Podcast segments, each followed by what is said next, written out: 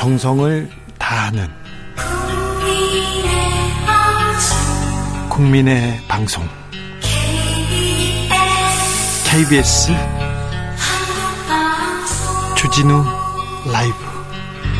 그냥 그렇다고요.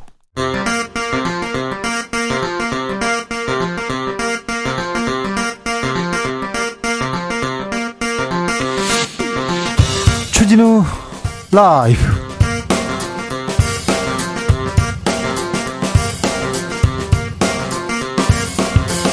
2022년 10월 28일 금요일입니다. 안녕하십니까. 주진우입니다. 정치가 실종됐다. 극한 대립으로 치닫는 정치권의 자조적인 목소리 터져 나오고 있습니다. 통합의 리더십은 보이지 않습니다. 분열과 대결만 강조되고 있는데요. 협치의 길은 요원하기만 한 걸까요? 정치를 어디서 찾아와야 할까요? 이상돈 중앙대 명예교수와 진단해 보겠습니다.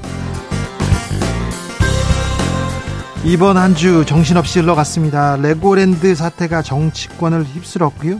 청담동 술자리 의혹 떠들썩했습니다. 이재명 대표는 대장동 특검 제안했고요. 한편에서는 이 대표 퇴진론 피어오릅니다.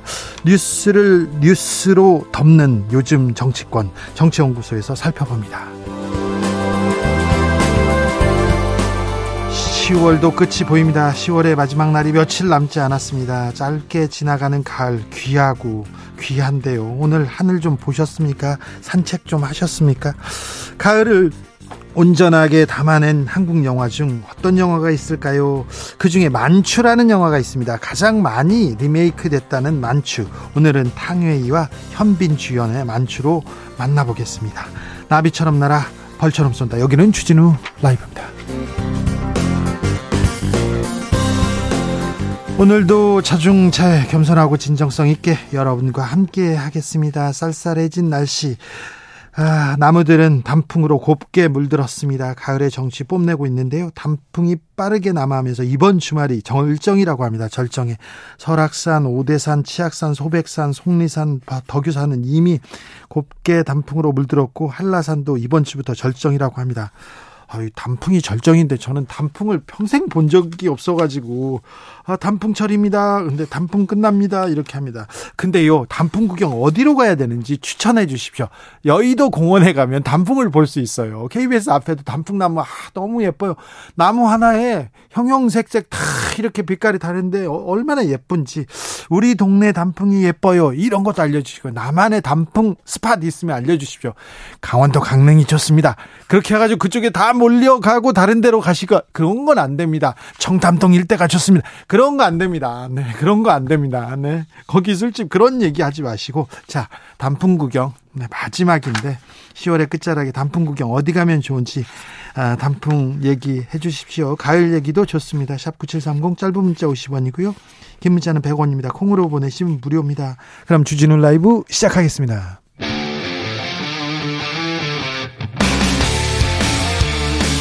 탐사보도 외길 인생 20년. 주 기자가 제일 싫어하는 것은?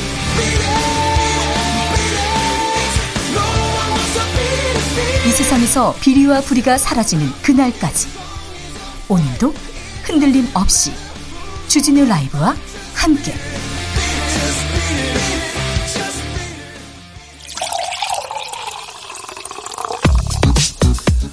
진짜 중요한 뉴스만 쭉 뽑아냈습니다. 주스. 오마이뉴스 박정호 기자 어서 오세요. 안녕하십니까? 네 이번 한 주 감사합니다. 아닙니다. 네 좋았습니다. 그래요? 네, 네 주진우 라이브 좋죠. 좋았습니다. 네. 좋, 좋은데 왜 그렇게 어? 네. 크게 말을 못해? 왜 아. 부끄러워? 네 아닙니다. 네. 친한 후배여서 얘기하는 겁니다. 자 근데 북한이 또 탄도미사일 쐈네요. 네, 이제 합동참모본부에 따르면 북한이 오늘 오전 11시 59분쯤부터 나 12시 18분쯤까지 강원도 이 통천 일대에서 동해상으로 단거리 탄도미사일 두 발을 발사했는데요. 네. 이 지난 20일 열린 중국 공산당 제20차 당대가 마무리되고 시진핑 중국 국가주석 3연임에 나선 이후에 탄도미사일 도발을 재개한 셈입니다. 그러니까요. 두 미사일은 비행거리 230km, 고도 약 24km로 탐지가 됐고요. 네. 한미 당국이 세부 재원을 정밀 분석하고 있습니다. 230km. 그러니까 우리나라를 이렇게 사정권에 두는데 네. 북한의 미사일이 그렇게 정확하답니다. 왜 이렇게 또 쏘아대는지 중국에서 또 공산당 대회 끝나니까 또 쏘아댄다. 그리고 핵 실험을 할 수도 있다. 한반도는 계속해서 긴장을 고조시키고 있습니다. 음, 그런데 푸틴 러시아 대통령이 우리나라를 향해서 경고 메시지를 냈어요? 네, 이제 푸틴 러시아 대통령이 오늘 이제 국제 러시아 전문, 전문가 모임에서 우리나라를 향해서 뭐라고 했냐면 네. 우크라이나에 무기를 제공할 경우에는 한국과 러시아 관계가 파탄날 거다. 이렇게 말을 했어요. 아, 우리 뭐 무기가 뭐 세계적으로도 우수한데 네. 그렇다고 해서 지금 남의 나라에서 만약에 우크라이나다 무기 주면 파탄 난다 이렇게 협박인데요. 네. 윤 대통령 뭐라고 했습니까? 네, 오늘 출근길 문답에서 윤 대통령은 이 살상 무기나 이런 것을 우크라이나에 공급한 사실이 없다라고 강조를 했습니다. 네. 그러니까 푸틴 대통령이 이 관계 파탄 경고도 하면서 네. 우리가 우크라이나에 무기를 제공한 것을 알고 있다 뭐 이런 식으로 얘기를 했거든요. 네. 그랬더니 윤 대통령이 무기 공급 사실 없다라고 강조를 한 거고요. 예. 그러면서도 그렇지만 어디까지나 우리 주권의 문제다라고 덧붙였습니다. 예. 그러면서 우리는 우크라이나에 대한 인도적 평화적 지원을 국제사회와 연대해 왔다. 아, 러시아를 포함한 세계 모든 나라와 평화적이고 어, 이런 관계를 유지하기 위해서 노력하고 있다는 사실 알아줬으면 한다라고 덧붙였습니다. 네, 또 할 말은 했습니다. 자, 우리 주권은 우리의 문제다. 하지만 우리는 우크라이나에 무기를 공급한 사실이 없다. 네. 근데 푸틴의 공격, 푸틴의 직접적인 경고 참 이례적입니다. 그렇습니다. 그러니까 우리나라를 콕 집어가지고 얘기를 한 거거든요. 네. 그러니까 특히 이제 푸틴 대통령이 러시아가 핵 분야에서 북한과의 협력을 재개한다면 네. 한국은 어떤 반응을 보이겠는지 궁금하다. 압박까지 했어요. 그러니까 이거 협박인데요. 예, 협박까지 푸틴은 수 있는 네. 그렇게까지 얘기를 했는데 결국 이제 우크라이나에 무기를 제공하지 않게 하려는 예. 경고성 발언 플러스 우리가 이제 폴란드와 방산 관련해 가지고 여러 가지 얘기를 하고 있죠. 예, 협약을 맺고 이러고 있는 상황인데 그걸 또 경계하는 모습이 아니냐라는 네. 얘기가 나오고 있고 역시 뭐 한반도 비핵화에 먹구름이 끼면서 북중러 한미일 이 대결 구도가 심화될 것으로 보입니다. 매우 위중한 시기인 것도 맞습니다. 외교가 필요한 시기도 맞고요. 그리고 우리 방산, 우리 국방력이 매우 위대하다는 거, 좀그 세계적으로도 우수하다는 거, 그것도 또 맞습니다. 그런데 푸틴이 우리나라한테 경고요. 좀 러시아나 좀 잘했으면 좋겠습니다. 러시아나 조금 세계 평화를 위해서 기업까진 바라지도 않고요. 좀 해나 끼치지 말았으면 좋겠어요. 푸틴 대통령 당신이나 좀 더 잘해주세요. 제발이요 좀. 네. 정치권에서는 그런데 성, 청담동 술자리 얘기가 계속됩니다. 윤 대통령도 오늘 한마디 했어요? 네, 오늘 윤 대통령 출근길에 기자가 이제 질문했습니다. 한동훈 장관과 함께 이른바 청담동 술자리에 있었다는 주장이 제기되고 있다. 네. 이런 질문에 윤 대통령이 맨 처음에 좀 격앙된 목소리로 다른 질문 없습니까? 라고 아예 다른 쪽을 바라봤어요. 아, 그래서요? 예. 그래서 이제 아예 질문에 답을 안 하겠구나라고 했는데 네. 바로 이제 답을 했습니다. 뭐라고 했냐면 그런 저급하고 유치한 가짜뉴스 선동 국민을 무시하는 거다. 솔직히 말해서 입에 담기도 뭐 그렇다 그런 식으로 얘기한 다음에 대통령의 입에서 그런 부분에 언급이 나온다는 것 자체도 국격에 관계된 문제 아니겠냐 이렇게 말을 했습니다. 네, 저급하고 유치한 가짜 뉴스다 그랬더니 또 김의겸 의원은 아, 그 말을 그대로 돌려드리겠다. 반사 이렇게 얘기했어요. 그런데요, 한동훈 장관에 이어서 대통령까지 그리고 한동훈 장관은 오늘 우상호 의원을 또 저격했습니다. 민주당 가짜 뉴스 올인하고 있다. 안타깝다 얘기했는데 네. 왜윤 대통령과 한동훈 장관 이 청담동 술자리 이 판을 정리하지 않고 키울 키우고 있다 이런 생각까지 뭐 이런 네. 분석까지 나오는데 이유는 뭘까요? 그러니까 계속해서 이제 이른바 아, 당과 아, 또는 정부 이제 한동훈 장관 그리고 대통령까지 여기에 대해서 한 마디씩 하고 있는 상황이거든요. 네. 그래서 이게 뭐 두 가지입니다. 그러니까 하나는 네. 이걸 계속해서 좀 키우면서 다른 이슈를 좀 덮겠다는 이유도 아니겠느냐. 레고랜드 사건 아. 그거는 조금 좀 잠잠해졌어요. 그렇습니다. 네. 그래서 그런 의도가 깔린 게 아니겠냐 이런 얘기도 있고요. 또 네. 하나는 아, 정말 억울해서 아, 아 억울한데 왜 의혹을 계속 제기하는 거야? 네. 이런 뭐 지적도 있는데 네. 어쨌든 오늘 김의겸 의원의 얘기를 들어보면 네. 이번 사안의 본질 국정감사장에서 질문을 던질 수 있느냐 없느냐 예. 이런 문제 아니겠냐. 예. 그러니까 의혹이 있으면 의혹 제기할 수 있는 것도 국회의원이 할 일인데 네. 왜 그걸 못하게 이제 당정대가 우르르 몰려서 몰매를 가하는지 네. 이게 저급하고 유치한 일이다 이렇게 아, 주장을 했습니다. 알겠습니다. 네. 박정호 기자한테 브리핑 말고 계속 지금 질문을 던지는데 막힘없이 지금 빠져나가고 있습니다. 아, 뭐 좋습니다. 네. 좀 다른 방송에 비해서는 좀 어려울 거예요. 아, 네. 그렇다고 저희가 또 돈을 더 드리지는 못합니다. 네. 네. 네, 감사함 또 또 아 또 여기서 또 다 능력을 보이는 네. 거죠. 알겠습니다. 네. 오늘 이지호 교육부 장관 겸 사회부총리 인사청문회가 열렸어요. 매우 중요한 사안인데 조금 아, 뉴스는 안 나옵니다. 묻히고 있는데 이해충돌 비판이 있습니다.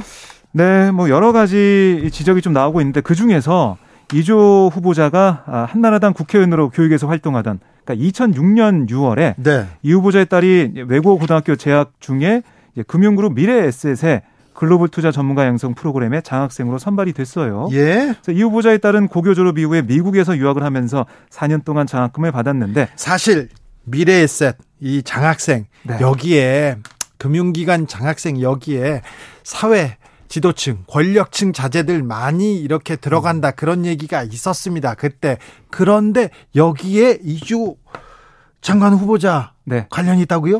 그렇습니다. 그러니까 딸이 이렇게 뭐 최대 한 20만 달러, 한 2억 정도 지원 받은 걸로 지금 보여요. 받았어요? 정확한 액수는 이조 뭐 장, 아, 후보자가 예. 뭐 개인 그런 신상이다. 아, 그런 얘기하면서 얘기하지 않았는데 추정이 되는 거고요. 2억 정도로. 네. 아, 그런데 이 후보자가 교과부 장관이던 2012년 미래에셋에 제1회 교육 어, 예, 과기부 대상 장관상까지 수여를 했어요. 제1회면 상을 만들어 가지고 줘버렸네요.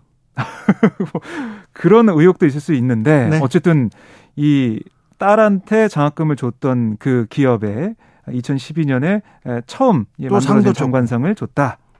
그래서 이 후보자의 딸이 뭐 민간 기업으로부터 장학금을 받은 시점이 국회의원이었던 그런 상황이고 그리고 실세였고요. 장, 장관도 했잖아요. 이명박 정부 시절에. 그렇습니다. 그리고 장관 시절 신설한 상을 딸에게 장학금을 준 기업에 줬다. 이런 점에서 이해 충돌 논란이 불거져 있습니다. 하... 이거 굉장히 중요한 사건인 것 같은데요. 이거 중요한 사안인 것 같은데 조금 아, 좀 취재해서 좀 보도해야 되겠습니다. 이거 상황 좀 내용이 진전되는 네. 대로 더 전해드리겠습니다. 0512님 목소리 좋네. 박정호 기자님 목소리도 좋지만요. 내용이 더 좋습니다. 김진태 강원도지사가 어제 베트남 출장에서 돌아왔어요. 네. 어제 이제 오후 공항에서부터 취재진들과 이제 만났어요. 네. 취재진이 많이 좀 기다리고 있었는데 거기에 대해서 취재진이 좀 마이크를 대니까 아, 좀 미안하다. 어찌됐든 전혀 이제 본의가 아닌데도 사태가 이런 식으로 흘러오니까 좀 미안하게 됐다. 이렇게 말을 했습니다. 좀 미안하게 됐다. 네. 이렇게 얘기하는데 지금 기업은 좀, 아, 정말 곡소리 나는 데가 있어요. 오늘 제가 어떤 분한테 전화를 해서 상황이 그렇게 어렵습니까? 그랬더니, 어, 대출이 나오기로 돼 있는데 은행권에서 10건 중에 하나도 지금 내보내지 음. 않고 있어 가지고 매우 위급해졌다 이런 얘기 하더라고요. 좀 미안하다. 이걸로 될 일은 아닌 것 같습니다. 정치권에서 좀 해법을 내줘야 할 것 같습니다. 지금 청담동 술자리 얘기할 때가 아니라 네. 이 얘기를 조금 더 좀 해야 될 텐데 채권 시장 좀 안정화에 정치권이 좀 나서야 될 것 같습니다. 민주당에서 음, 김태효 국가안보실 1차장 경질 촉구했습니다. 그렇습니다. 민주당 소속 국회 국방의원들이 오늘 국회에서 기자회견을 열었는데요. 네.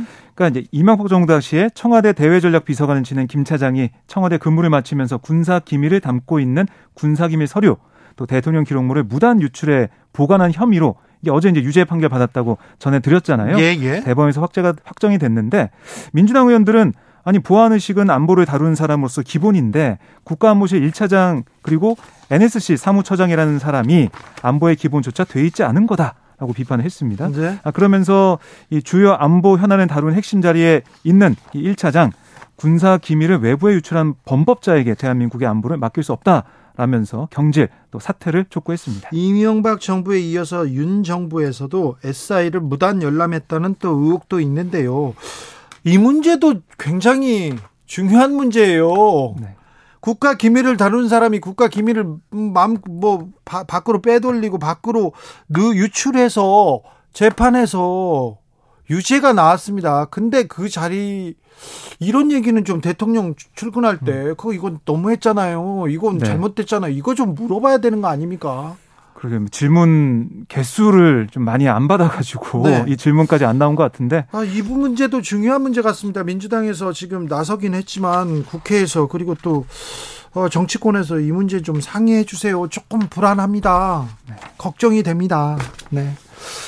푸르밀 아 가슴이 아픈데요. 푸르미를 정리하고 하기로 정리해고 하기로 했다고 이메일 하나로 이렇게 해고하기로 했다고 얘기했는데 지금 노조와 교섭 중입니다. 그런데 경영진이 돌연 희망 퇴직자 받는다 이렇게 발표했네요. 네, 이제 사측은 회사 게시판에 공고문을 게시하고 다음 달 9일까지 일반직, 기능직 전사원을 대상으로 희망 퇴직 신청을 받는다 이렇게 얘기를 했는데 뭐 조건은 위로금하고 뭐 퇴직금, 연차 수당 지급이에요. 네. 뭐 이제 이 어떤 금액 뭐 이런 것도 뭐 중요하겠지만 이게 신동환 푸르밀 이 대표이사가 오는 30일에 2차 교섭을 이어가기로 했거든요. 네. 어, 그런데 교섭 예정일을 3일 남긴 상황에서 희망퇴직 받기로 한 거 이게 좀 말이 되느냐라는 지적이 노조에서 나오고 있고요. 예. 앞으로는 상생안을 이 찾겠다고 직원들을 달리면서 뒤로는 반발하는 직원의 수를 줄이려는 꼼수 쓰는 거 아니냐 이런 비판이 나오고 있습니다. 이런 일이 있을 때 나중에 노노 갈등으로 이렇게 번지는 일이 조금 있는데요. 아무튼 기업 경영주 그리고 뭐 경영주 오너가 잘못해서 생긴 일인데 이 아, 직원들 직원들 그리고 관련 관련 회사 사람들 좀 피해가 좀 줄었으면 없었으면 하는 생각이 듭니다. 학교하던 초등학생이 음, 횡단보도를 건너고 있었어요. 어린이 보호구역 아니었는데 승용차에 치여 숨지는 일이 있었습니다. 너무 안타깝습니다.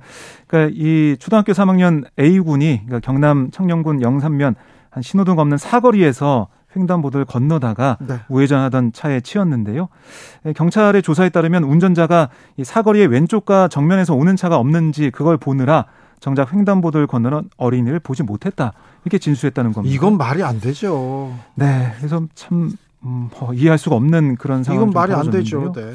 여기가 그 초등학교 정문에서는 90m까지 떨어지지 않는 곳이에요. 네. 더 주의를 기울여야 되는 그런 어린이 보호 구역인데 이런 안타까운 사고가 발생을 했습니다. 네. 코로나 상황 어떻습니까? 네, 오늘 영시균일 코로나19 확진자가 3만 5,924명 늘었는데요. 일주일 전보다 11,189명이나 늘었습니다. 아, 증가세 무섭습니다. 네, 당국은 코로나 유행이 정체기를 벗어나서 반등 조짐을, 반등 조짐을 보이고 있다라고 진단을 했는데 네. 감염 재생산 지수도 1.09로 2주 연속 유행 확산을 의미하는 1 이상을 기록을 했고요. 네. 또 중증화율과 치명률도 상승세를 보이고 있습니다. 코로나 조심하셔야 됩니다. 이번 주말에 네 사람 많은 데 가면 마스크 쓰셔야 되고요. 그리고 손 씻고 사회적 거리두기. 아, 기본적으로 개인이 먼저 해야 됩니다. 3660님께서 박정호 기자님 한 주 고생 많으셨어요. 아, 주 기자님이 무섭게는 하지는 않았지요? 이렇게 무서웠어요? 아니, 첫날 그럼... 좀 무서웠어요. 그래요? 무서웠는데 이제 마지막 날 되니까 조금 이제야 조금 풀리는데. 이제 가봐요. 네, 이제 알게 되니까 떠나게 되네요. 아 그래요? 네. 무서웠어요? 아닌데. 네. 네. 알겠어요. 무서웠습니다. 마음은 따뜻한 분인데 가서도 응원 부탁해요 얘기하는데 네, 네 고생 많으셨습니다. 네, 고생하셨습니다. 네. 슈스 오마이뉴스의 박정호 기자였습니다. 아, 단풍 어디에서 구경하세요? 나만의 단풍 스팟 있어요? 어, 문자 많이 옵니다. 4651님께서 산에는 단풍이 있지만 산에만 있는 것도 아니죠. 우리 회사는 양산인데요. 벽을 타고 올라가는 담쟁이가 새빨갛게 물들었습니다. 초록초록 하더니 오늘 보니까 어느새 예쁜 옷 갈아입고 색을 뽐내고 있네요. 얘기합니다. 만사고고님께서는 출퇴근길 도로에 은행나무 잎 노랗게 너무 예뻐요. 단풍 구경 멀리 가지 않아도 좋습니다. 그렇으니까요. 골목을 회사 주변을 이렇게 조금만 걷기만 해도 좋습니다. 지금 좋아요. 조금만 지나면 일주일 지나고 이주일 그럼 춥습니다. 그러니까 네. 좀 걸으실 수 있으면 걸었으면 좋겠습니다. 1155님 영주 부석사 사과 축제합니다. 단풍 구경 겸 갑니다. 영주 부석사는 진짜 제가 한 27년 전에 한번 가본 것 같은데요. 27년 전에 가봤나? 26년 전에 가봤습니다. 근데 아, 절을 모르고 그다음에 뭐 풍수를 몰랐는데 너무 좋은 절이다는 생각이 들었고 너무 아름다웠어요. 그래 참 무량수전이었네요. 거기 잘 있나. 네. 사과 축제요? 아이고, 네, 좋겠다. 네. 0111님, 여기는 청송군 주황산면 주산지 사과밭입니다. 사과밭 또 나왔습니다. 수요일에 휴가 내서 사과 따고 있습니다. 단풍이 많이 들었어요. 주황산 일대도 단풍 절정입니다. 주황산, 단풍 절정이랍니다. 거기 사과 또 맛있답니다. 7776님께서 과천 서울대공원 단풍 너무 좋습니다. 동심으로 돌아가서 많이 즐기고 오세요. 현대미술관은 꼭 들르세요. 현대미술관에 가면요. 지금 백남준 선생의 다다 익선이라고 큰 이렇게 작품이 있는데 기념비적인 건물인데 다다익선이 오랫동안 잠자고 있다가 이제 이제 이제 가동됩니다. 근데 언제 또 아플지 몰라요. 그러니까 지금 가서 보시는 게 매우 좋습니다. 네. 4416님께서 홍천 가령 폭포길 추천합니다. 가령 폭포 나왔습니다. 홍천 나왔습니다. 단풍길을 걷다 보면요. 폭포도 볼 수 있습니다. 아. 아, 이 가령 폭포, 가령. 처음 듣는데 굉장히 좀, 네, 깊이가 있을 듯 합니다. 아, 0512님, 단풍놀이 가고 싶은 남자 1위, 주진우. 예, 네, 감사합니다. 저하고 관계 있는 분은, 친한 분, 일부러 이렇게 써서 보내라고 한 분은 없어요. 저는 단풍놀이를 가본 적이 없어요. 저는 사람 많은 데는 좀, 일단 피하는 경향이 있어서, 단풍 잘 보고요. 이번 주말 잘 보내셔야 됩니다. 특별히 코로나는 조심하셔야 됩니다. 교통정보센터 알아볼게요. 김한나 씨.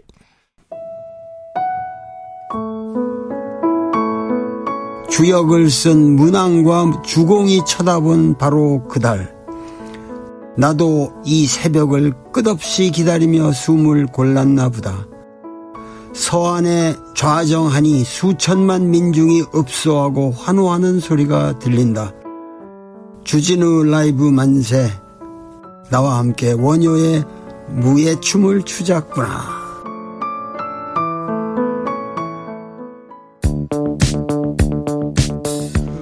대한민국 정치의 새로운 100년을 준비한다. 21세기형 국회 싱크탱크 정치연구소 영앤영. 정치권에 보냅니다. 고급진 정치 컨설팅 오늘도 뜨겁게 분석해 봅니다. 영앤영의 첫 번째 영입니다. 최영일 평론가. 안녕하세요. 또 다른 영입니다. 엄경영 시대 정신연구소장 어서 오세요. 네, 안녕하세요. 네. 잘 지내셨습니까? 네. 네. 요즘 사정 정국이 몰아치고 있어서 생각보다 네. 춥죠. 10월 날씨치고는. 아 그러니까요. 어. 가을이 이렇게 좋은데 사정 정국 아우 춥, 춥습니다. 어, 속보 알려드립니다. 예. 조상준 어, 국정원 기조실장 후임으로 김나무 전 음. 차장검사를 임명했습니다. 네. 국정원 기조, 기조실장은 국정원의 인사와 인사와 예산을 예산, 담당하는 네. 담당하는 국정원의 2인자 자리인데요. 그렇죠. 또 검사가 갔습니다. 음. 또 어, 윤석열 대통령의 측근이 갔다고 이렇게 속보 전합니다. 자, 첫 번째 사정 정국으로 춥습니까? 네, 그렇습니다. 음. 요즘 전국을 보면 네.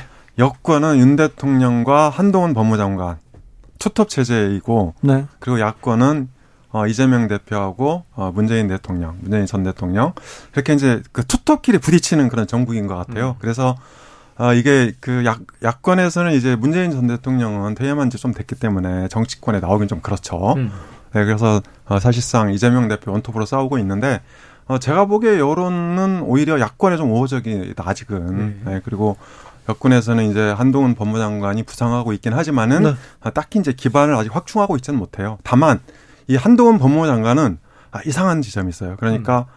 반 이재명, 반 민주당 대표성을 확보하고 있거든요. 음. 네, 그러면서 이것이 곧바로 여권의 차기 주자로 부상하고 있다 이렇게 볼 수 있는데 한동훈을 때리면 때릴수록 그렇, 커진다. 그렇습니다. 민, 민주당이 한동훈 법무장관을 만지면 만질수록 뜨거워지고 있다.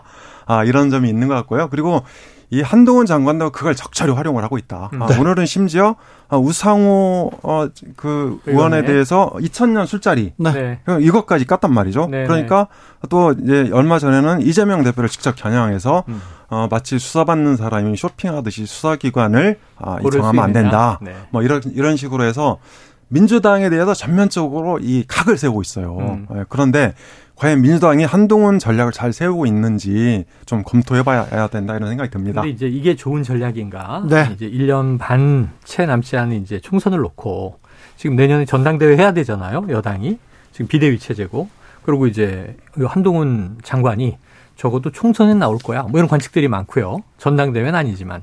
자, 그 이 상황에서 지금 한동훈 장관이 지난 정권, 예를 들면 반조국, 또 반추미애, 반박범계, 뭉뚱그려서 반 문재인, 여기에 윤석열 당시 검찰총장과 함께 서서 싸울 때는 사실 그 전에는 국정농단은 수사했기 때문에 국민들이 뭐 히어로처럼 박수쳤죠. 근데 이제 딱 정권하고 이제 각을 세웠어요. 근데 지금은 집권을 했습니다. 그거를 이제 기회로 해서. 사실 그 이미지로 집권을 한 거잖아요. 그런데 계속 또 때려요. 지금 야당을. 야당의 이제 차기 뭐 대권 주자가 될 수 있는 당 대표를. 네. 또 이미 대통령에서 물러난 그 대통령과 그 측근들을 때려요. 근데 그러면은 이게 반사 이익을 얻을까요? 집권했는데? 아, 저는 이제 네. 그 반사 이익이 앞서서 우리가 근본적인 문제를 하나 짚어야 네. 된다. 그러니까 지금 제가 말씀드린 대로 여권이 윤석열, 한동훈 투톱이잖아요. 네. 이거 다 이제 검찰 출신이거든요. 그렇죠. 그리고 지금도 이제 국정이 이제 검찰 수사로 이루어지고 있단 말이죠. 그래서 이 사실상 정치가 실존적 위기를 받고 있다. 예, 그러니까 정치가 실종돼 버린 거예요. 음. 어? 그리고 이재명 대표도 행정가이지 정치 경험은 그렇게 많지 않거든요. 네. 그러니까 그렇다면 이제 정치가 실종되면 어떤 문제가 벌어지냐? 음. 바로 민주주의가 퇴행합니다. 네. 그리고 민주주의가 퇴행하게 되면 역대급 투표를 하라 이런 것들이 이제 찾아온단 말이에요. 그래서 음. 저는 민주당이 정말 이 정치 실종에 대해서 좀 심각하게 고민해야 된다. 그러니까 최근에 정치 실종은 민주당 책임이 있어요. 왜냐하면 자 문재 네, 문재인 정권이 출범하면서 이명박 정부와 박근혜 정부를 다 절단냈단 말이에요. 음. 그러니까 이렇다 할 보수 인사가 안 남아 있습니다. 음. 어? 그나마 이제 이 이준석 대표가 나중에 등장을 했지만 2016년, 2017년 뭐 이때를 거치면서 조금씩 성장해서 2021년 아, 전면적으로 등장했잖아요. 그러니까 이, 이준석 대표가 있을 때는 그나마 한국 정치가 여야 팽팽도 하고 음. 그죠? 어 이제 용산 대통령실은 빼놓고라도 네. 이런 식으로 돌아가는데 지금은 여당이 사라져 버렸어요. 그러니까 이게 이 민주당이 그러니까 보수를 다 말살시키고 어. 이를테면 윤석열 대통령이나 한동훈 법무장관 같은 외계인들이 이 정치권 전면에 등장하게 된 직접적인 원인을 초래했다. 저는 그렇게 생각을 합니다. 민주당의 책임도 있다. 그런데 어떻게 민주당이 지금 뭐 자당을 좀 업그레이드하고 네. 민생 정당으로 국민 사랑 받는 정당으로 기존의 지지층 플러스 어떻게 또 중도 이 시민들까지도 끌어안을 것인가. 그건 뭐 대선 이전에 계속 선거에서 패배하고 지금까지 오면서 숙제예요. 그걸 이제 리노베이션 해야 돼요. 민주당 숙제가 큽니다. 근데 문제는 지금 말씀하신 대로 여당이 실종된 상황은 아까 그 외계인이라는 표현도 쓰셨는데 그건 민주당도 빌미를 제공했을 수는 있으나 실제로 무력을 써서 당을 괴멸시킨 건 누구냐?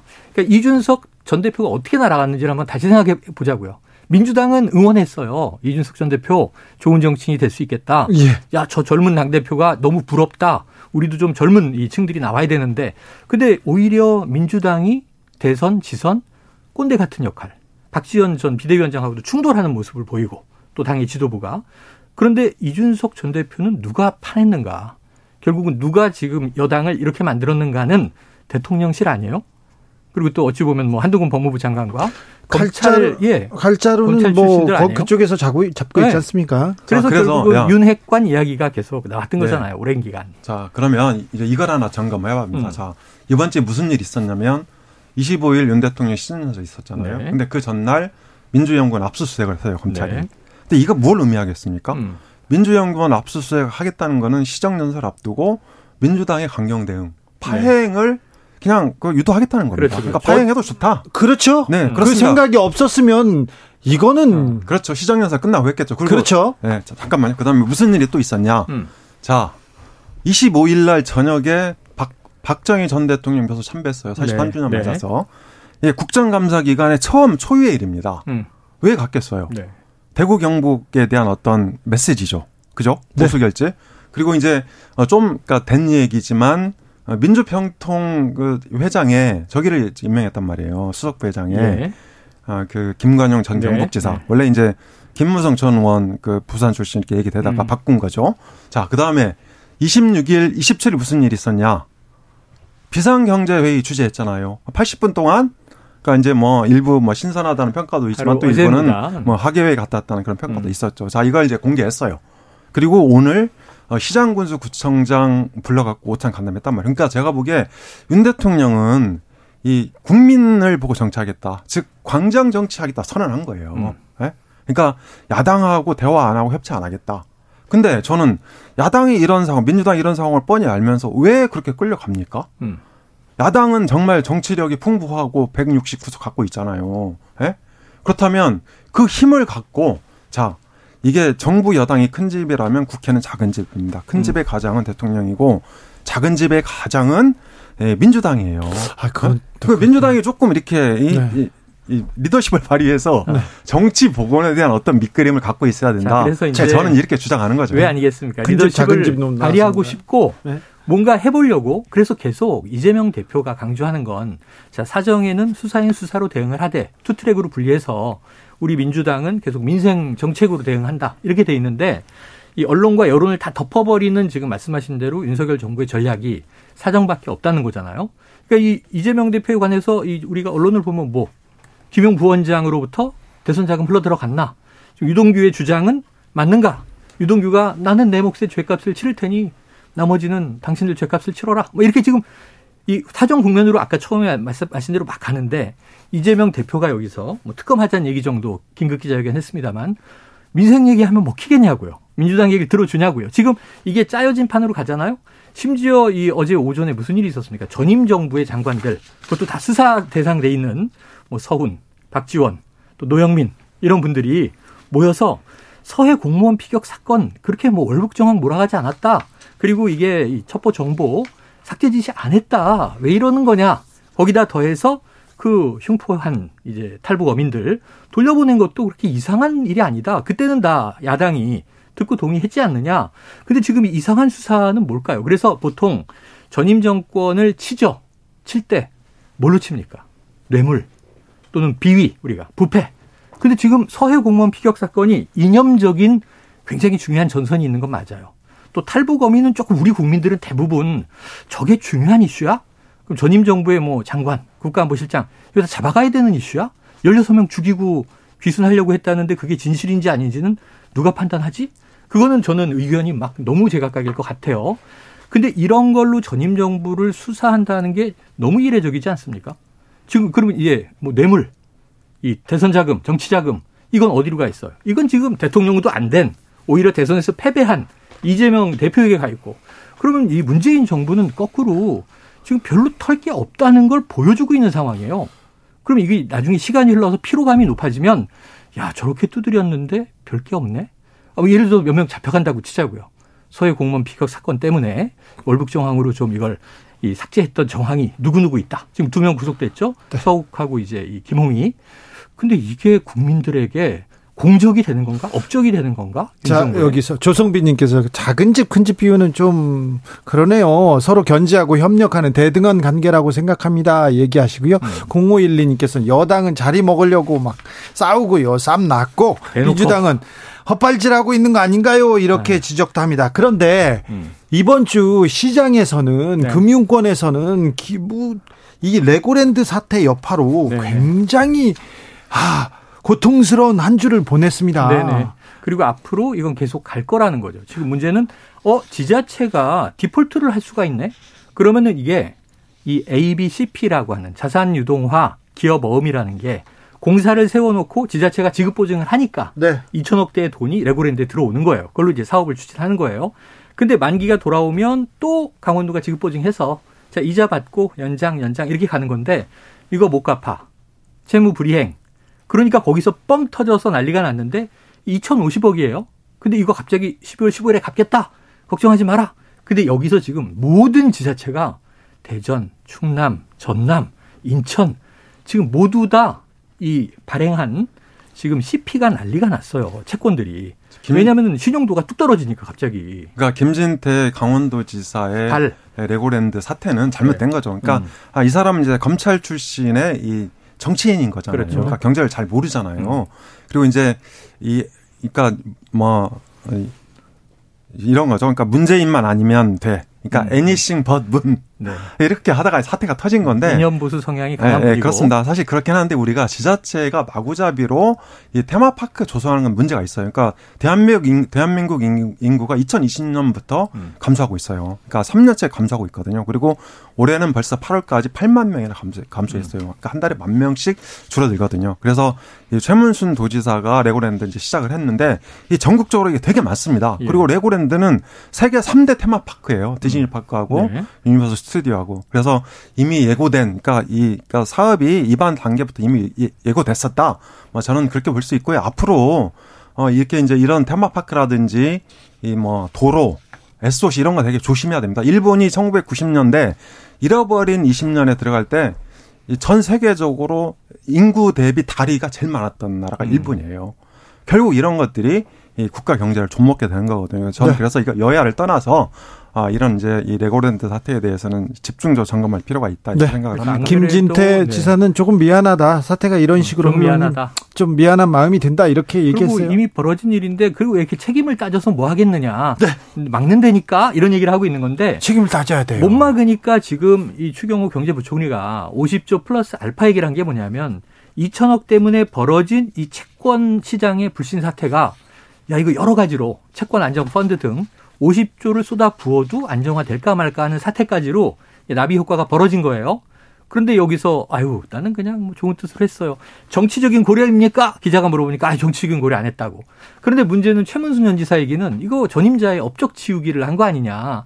그럼 결국은 정치가 경제를 말아먹는 일을 벌여냈고 강원도만의 문제가 아니라 이게 전국 시장의 상황으로 퍼져 있고 그럼 여기에 대해서 지금 여당 내부에서도 이 김진태 지사에 대한 징계한 얘기가 또 조금 나오는데 이거 뭔가 좀 존미안하다는 아니지 않나요? 아, 그렇죠. 그러니까 존미안한 거는 네. 한 거고 그리고 네. 다만 이제 민주당에서 사퇴를 요구하고 있는데 네. 아, 물론 이제 그 사태 엄중함을 보면 뭐 네. 사퇴해도 마땅하죠. 음. 다만 저게 사태로 이어질 수 있을지 그게 정, 진짜 그렇죠. 잘하는 것인지 네. 네. 이러면 별개의 문제다 이렇게 볼수 아, 있고요. 그럴 가능성은 좀 낮습니다. 그렇죠. 검사 출신 정치인이라고 해서 경제 몰라도 된다. 이건 아닌데 아무튼 조금 미안한 일은 아니지만 조금 정치권에서 이 문제 빨리 좀 불을 꺼야 될 것 같습니다. 불을 끄고 어, 경제를 조금 경제 불안해하는 경제 심리를 조금 다독일 필요가 있는데 음. 이 부분을 신경을 써야 되는데 여나 야나 모두 청담동 술자리 의혹만 지금 네네네. 키우고 있는 형편인 것 같아요. 아, 이거는 저는 민주당 지도부가 이, 나서서 한마디씩 다 이제 개입하고 지금 TF 짜가지고 보자. 사실 경호 동선 일부 공개 뭐 당일 이 7월 19일 밤부터 7월 20일 새벽까지에 대통령의 동선은 경호팀에 다 있지 않느냐. 그럼 그것만 오픈하면 그냥 바로 확인되는 거 아니냐. 뭐 이런 이제 확인 작업에 대한 요구를 하기 시작한 거예요. 그런데 이제 우상호 의원은 아니 대통령이 술 좋아한다는 얘기는 뭐 여러 가지 제보들이 있었다. 이렇게 이제 됐는데 문제는 야당이 이럴 때는 정말 팩트 그 첼리스트 그 청담동 바가 아니라 하더라도 예를 들면 뭐 그 시기에 자 대통령이 이랬으니 그랬을 가능성도 있는 거 아닙니까 정도로 마무리를 해야 되는데 지금 이걸 붙들고 늘어져서 어떤 이익을 보겠다고 끝까지 가는지 제가 보기에는 이제 김의겸 의원을 뭐 좀 방어해 주는 건 될 수 있겠습니다만 김의겸 의원 선에서 책임을 지고 팩트가 나와서 몰아붙일 게 있으면 그때 또 싸우고 그러면은 좀 소강 국면으로 가야 되는데 이것 때문에 지금 레고랜드가 묻히는 거 하고 어제 비상경제 민생회의는 정말 중요한 거예요. 전 좀 충격받았어요. 왜냐하면 전 잘했다고 생각해요. 내용은 좀 부실했다고 보지만 네. 저런 거 자꾸 좀 해야 된다. 그래야 비판도 가고 담론이 생기는데 제가 놀란 건 뭐냐면 수출 활성화로 이 경제 불황을 타개하자. 근데 원희룡 국토부 장관이 이런 얘기해요. 제가 11월 초에 사우디에 가서 거기 지금 건설 수주 사업이 막 뜨는데 제가 이 뭐 500억대 그 중에 수주 해 오겠습니다. 근데 윤석열 대통령 뭐라고 아까 얘기했냐면 민간 주도로 하고 정부는 뒤에서 지원한다. 아니 왜 국토교통부 장관이 사우디에 건설 수주를 하러 가죠?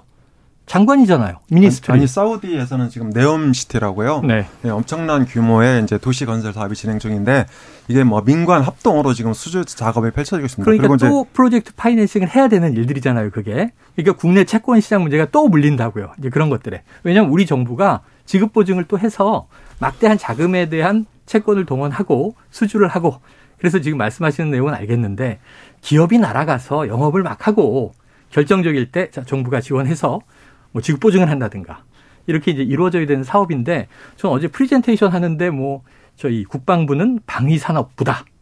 아니 그럼 국방부 장관이 지금 뭐 탱크 팔러 가야 됩니까? 그만큼 정부가 네. 나서서 지원하자 이런 의미였던 것 같고요. 네. 청담동 술집과 관련해서는 제가 보기에 김의건 의원, 김의겸 의원으로부터 시작을 했는데 여당이 음. 너무 음. 거당적으로 들고 나왔다. 네네. 네. 그리고 이제 민주당이 잘하는 것 중에 하나가 있어요. 그러니까 이 의혹을 제기해놓고 야 니네가 입증해라. 어. 어, 대통령 일정 다 이게 비공개고 다 음. 보안인데 그거 공개하면 된다. 이게 말도 안 되는 주장을 하고 있는데 이게 음. 굉장히 위험한 겁니다. 그리고 윤여준 전 환경부 장관 여기 24일 출연하셨었죠. 네. 네. 네. 그분도 그거 한번 당했어요. 2002년에 서른 의원이 20만 불, 그러니까 이 최규선 씨라는 이제 기업인이 20만 불을 윤여준 장관한테 줘서 이게 유해창 총재한테 들어갔다. 이게 이제 음. 대선 1년 전이었거든요. 그렇게 해서 거의 6개월 동안을 엄청나게 이제 나라를 시끌게 만들고 결국은 서른 의원이 재판받고 집행유예 3년 받았습니다. 국회의원 출마도 한 번 못하고요. 그래서 저는 민주당식 정치공세니까 제기해놓고 야 너네가 이거 입증해 이거 문제가 있다고 봅니다. 그렇게 하면 안 되죠. 근데 이게 서로 똑같잖아요. 검찰이 계속 쪼개서 정보를 흘리니까 여당 국민의힘이 이재명 대표한테 뭐라 그랬어요. 이제 김영정도 구속됐으면 이재명 대표가 스스로 나서서 밝히시오. 똑같은 거 아닙니까? 자, 거기에 대한 근거는 아직은 안 나왔는데. 자 이재명 이재명 대 이재명 대표하고 정진상 실장하고 김용은 김용 부원장 일종의 운명 공동체입니다. 네. 그러니까 저는 충분히 그런 문제 제기할 수 있다고 보고요. 그러니까 대장동 일당의 진술이 일치하잖아요. 음. 다 줬다. 그리고 이제 구체적인 정황이 나왔고 또 법원에서 체포 압수수색 이 구속영장까지 발부했단 말이에요. 그러면 음. 이 정도 되면 합리적 의심이 제기될 수밖에 없습니다. 물론 정말 그러니까 돈을 받았는지 안 받았는지 그리고 이 돈을 받, 받았다 하더라도 이것이 이재명 대표하고 직, 직간접적으로 연관이 돼 있는지 안 돼 있는지는 앞으로 검찰이 밝, 힐 일이지만 전 충분히 그 정도 그 책임지라고 얘기할 수 있는 거죠 정치적으로. 네. 그리고 이제 지금 이재명 대표도 충분히 그 점에 대해서는 뭐 사과든 뭐든 한마디 있어야 되는 거 아닙니까? 정치적인 네, 책임 그. 하나를 좀 깊이 파면 좋겠는데 말씀하신 대로 김용은 지금 정치 자금이다. 화천대유로부터 뭐 8억 정도 좀 넘게 수수했다. 근데 그게 자기가 뇌물로 받는 줄 알았더니 아니야. 정치자금으로 전달했어. 그다음에 정진상은 또 달라요. 성남 FC. 지금 두산 등뭐 여기 네이버, 차병원 다수 이제 압수수색 하고 있는데 수사를 넓혔죠.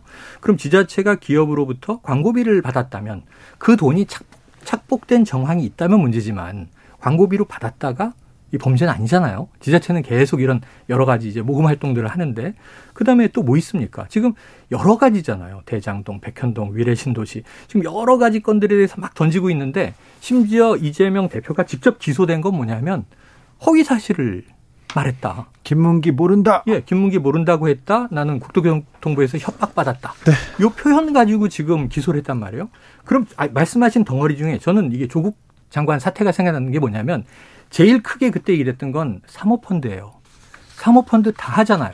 공직자는 지금 주식을 가지고 있으면 안 되는데 주식 갖고 있어서 문제 막 터지는 공직자 지금도 나오죠. 이번 정부에. 그런데 그걸 백지 신탁해라? 이재명 대표도 공격받아서 팔았잖아요. 네. 15% 잃고. 자, 그거를 이제 백지 신탁할 거냐, 뭐 펀드에 넣을 거냐. 그걸 알아서 이제 위법하지 않은 상황에서 가는데 사모펀드는 문제가 안 됐어요. 결국은 동양대 표창장 입시 비위에 대한 국민적 공분 때문에 이게 이제 여론이 돌아섰고 저는 뭐 조국 사태 이후에 문재인 정부에 대해서 상당히 좀 국민들이 시선이 달라졌다라고 보는데 거기에 더해서 부동산. 근데 그런 상황에서 보면 이 검찰의 공격은 먹혔는데 유죄 입증을 못했음에도 불구하고 이미지에 먹칠을 하는 데는 성공을 했다. 지금 그 시즌 2를 또 가고 있는 거 아닙니까? 오사공원님께서 이슈를 이슈로 덮는다. 이 공식에서 좀 벗어나야 됩니다. 정치인들 말입니다. 민생을 위해서 열일들 하셔야죠. 얘기하는데 저희가 레고랜드 얘기하는데 계속해서 청담동 거기에 대장동으로 네. 계속 넘어갑니다. 속보 하나 또 말씀드리겠습니다. 음. 아, 한덕수 국무총리는 규제개혁위원회 신임 민간위원으로 3명에게 위촉장을 수여, 했습니다 네. 한 분은 박익수, 김앤장 예. 변호사고요. 네. 한 분은 조원동, 박근혜 정부 경제수석입니다. 네. 그리고 한 분은 우태희 대한상공회의소 음. 상금 부회장인데 어, 조원동 전 김현장이 참 많이 나와요. 네. 조원동 정계 전 경제수석은 네. 국정농단의 주범으로 아, 윤석열 대통령께서 음. 네, 아, 그 검사 시절에 음. 굉장히 수사에 열을 올렸던 분이었는데 네. 주역이었다고 이렇게 계속 얘기하신 분인데 그 분이 네. 사실은 지금 청담동 얘기보다는 우리가 어제 부동산 규제 완화가 여러 개 터져 나왔잖아요. 부동산 LTV라든가. 자, 어, 50% 올랐다가 6% 떨어졌다. 폭락 아니다. 원희룡 어, 장관께서 계속 예, 계속 얘기해서 좀 더 떨어져야 된다 얘기하다가 갑자기 부동산 부양책이 나왔더라고요. 부양책이 나온 것이 우선 크게는 대출 풀겠다예요. 네. 주담대를 15억 원이 넘는 고가 주택에 대해서도 적용해 준다. 무주택자도 LTV 50% 인정, 1주택자도 인정. 그리고 이제 이 저 청약에 당첨된 분들이 6개월 내에 팔아야 되는데 네. 2년 유예. 그리고 이제 9억이 한계로 돼 있던 이제 이저 어, 대출 중도금 상환에 대해서는 12억으로 올려주고 그러니까 상당히 많이 풀었어요. 많이 풀었어요. 투기 과열 그리고 조정 지역들도 거의 다 이제 풀어가요. 그럼 어떻게 되냐면 이게 박근혜 정부 초기에 최경환 경제부총리 때와 시그널이 비슷해져요. 네. 빚내서 집 사세요. 네. 그때 어떻게 됐죠? 근데 지금 금리가 8% 가고 있다는 거 아닙니까? 아, 누가 지금 영끌족들이 지금 큰일 났다는 거 아닙니까? 네. 누가 지금 빚내서 근데 지금 보세요. 대출 다 풀어주니까 빚내서 집 사세요. 이 가격은 더 떨어질 수도 있어요. 그러면 이게 지금 사면 안 되는 거잖아요. 근데, 근데 어제 시그널을 주는 어제 거죠? 비상경제 회의는 제가 봐도 그러니까 음. 문제가 없는 건 아니에요. 그러니까 음. 갑자기 이제 부동산 완화를 들고 나왔단 말이에요. 음. 그러니까 예를 들어서 그 아주 예민한 미국의 인플레이션 감축법이라든지 그리고 그러니까 국회하고 협조를 해야 네. 예산 법안 이런 것들을 통과시킬 텐데 뭐 그런 얘기도 전혀 없었고 그리고 우리가 처음에 지적했던 레고랜드 이 책임 문제도 전혀 거론이 안 됐죠. 네, 네, 그러긴 한데요. 어, 제가 보기에 어제 비상경제는 전형적인 아까 그 저 우리 주, 주진우 진행자 말씀하셨는데 음. 전형적인 이슈 바꾸치기였다. 아. 그러니까 이게 이제 그 여러 가지 정쟁이 심화되고 있으니까 이거를 네. 경제로 좀 전환해보자 이런 의도가 있었다고 보고요. 경제로 어제, 전환은 계속 해야 됩니다. 네네. 네. 그러니까 어제 나왔던 것 중에서 어제 나왔던 것 중에서 이제 주담대 그 상한하는 거 15억으로 그리고 이제 어, 이게 뭐 LTV 완화하는 음. 거 제가 이런, 이런 거는 서민들한테 돈 쓰라 이건 아닌 것 같아요. 그러니까 실제로 서민들이 지금 상황에서 빚을 내서 집을 살 수도 없고 다만 여유가 있는 분들은 조금 네. 돈을 풀어라. 네. 아, 저는 이제 그런 의미로 받아들이고 싶고요. 그리고 아까 이제 수사 문제 나왔는데 제가 음. 반박을 못했으니까 조금 어. 얘기를 하겠습니다. 아, 이 대한민국 국민들은 투트랙을 좋아합니다. 그러니까 이재명 대표가 정말 그 그런 사실을 몰랐다고 몰랐다고 해도 음. 그리고 이제 돈을 김용 원장이 안 받았다고 해도 그럼 억울할 수 있어요. 네. 그러니까 억울하지만 그러면 한편으로 어, 민생을 챙겨야 된다. 어젠가 거래소 갔잖아요. 음. 저는 그런 거 계속 해야 된다고 보고요. 그리고 왜 작은 집에 그 안방을 내줍니까? 음. 네? 네, 그러니까 시정연설 참여하고 또 비판할 걸 하고 안에서 뭐 피켓이 해도 되는 거고 전 이렇게 하면서 네. 좀더 의연하게 대응해야 된다 이런 말씀 드리고 싶고요. 그리고 이게 이제 서해 피격 공무원 사건은 사실 국가의 정체성과 관련된 문입니다. 그러니까 우리가 초등학교 때부터 배운 거 있잖아요. 음. 국가의 3요소. 그러니까 주권, 영토, 국민이잖아요. 네. 그러니까 이게 다 이 세 개 다 연관된 문제예요. 네.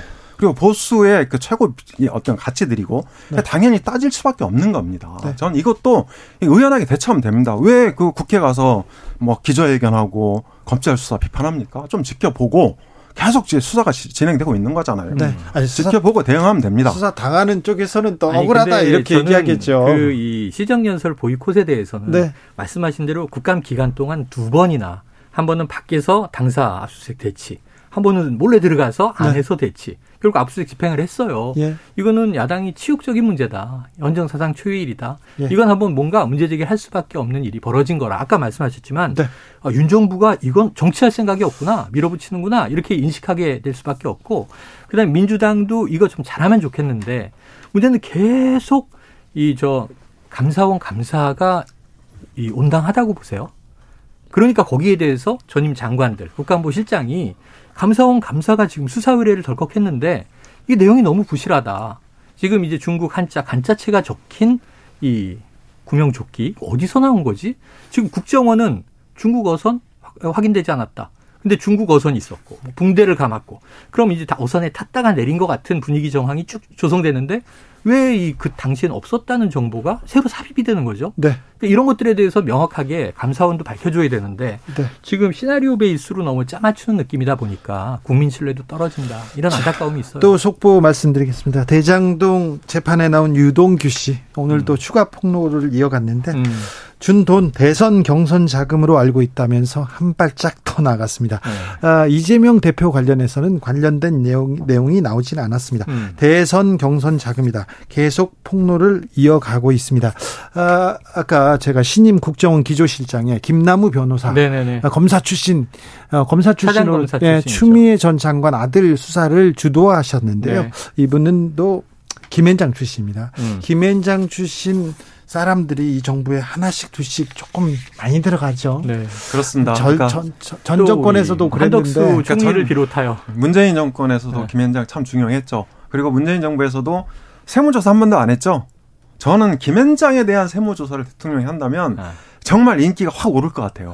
네, 그리고 아, 이제 얘기 하려고 했던 건 아니고 아까 말씀하신 그 당사 압수수색. 자, 자, 지금 그 검찰의 압수수색 점차 확대되고 있습니다. 네. 저 같으면 그까지 것 개나 줘버려. 어. 이런 심정으로 열어주겠어요. 그래도 가져간 것도 없잖아요. 음. 그렇죠. 가져간 것도 없는데 뭘 지키려고 합니까? 없는데 네. 왜 오냐고요. 아, 그걸 지키는 거는 이게, 이게 의원들이 아니고 민심입니다, 여론. 네. 저는 민주당이 그걸 좀 잘 알았으면 좋겠다. 이렇게 말씀드리고 싶고요. 민주당이 민심을 또 등에 얻기 위해서 또 막았다. 이렇게 또 그렇게 보이, 보이기도 그렇죠. 하죠. 그렇죠. 그런데 아무튼 국회에서 대통령이 조금 다르게 반응했다면 민주당이 다르게 반응했다면 어땠을까 그런 생각도 많이 해봅니다. 최영일, 엄경영 두 분 감사합니다. 고맙습니다. 감사합니다. 2부에서는 이상 돈 중앙대 교수와 명예교수와 더러합니다.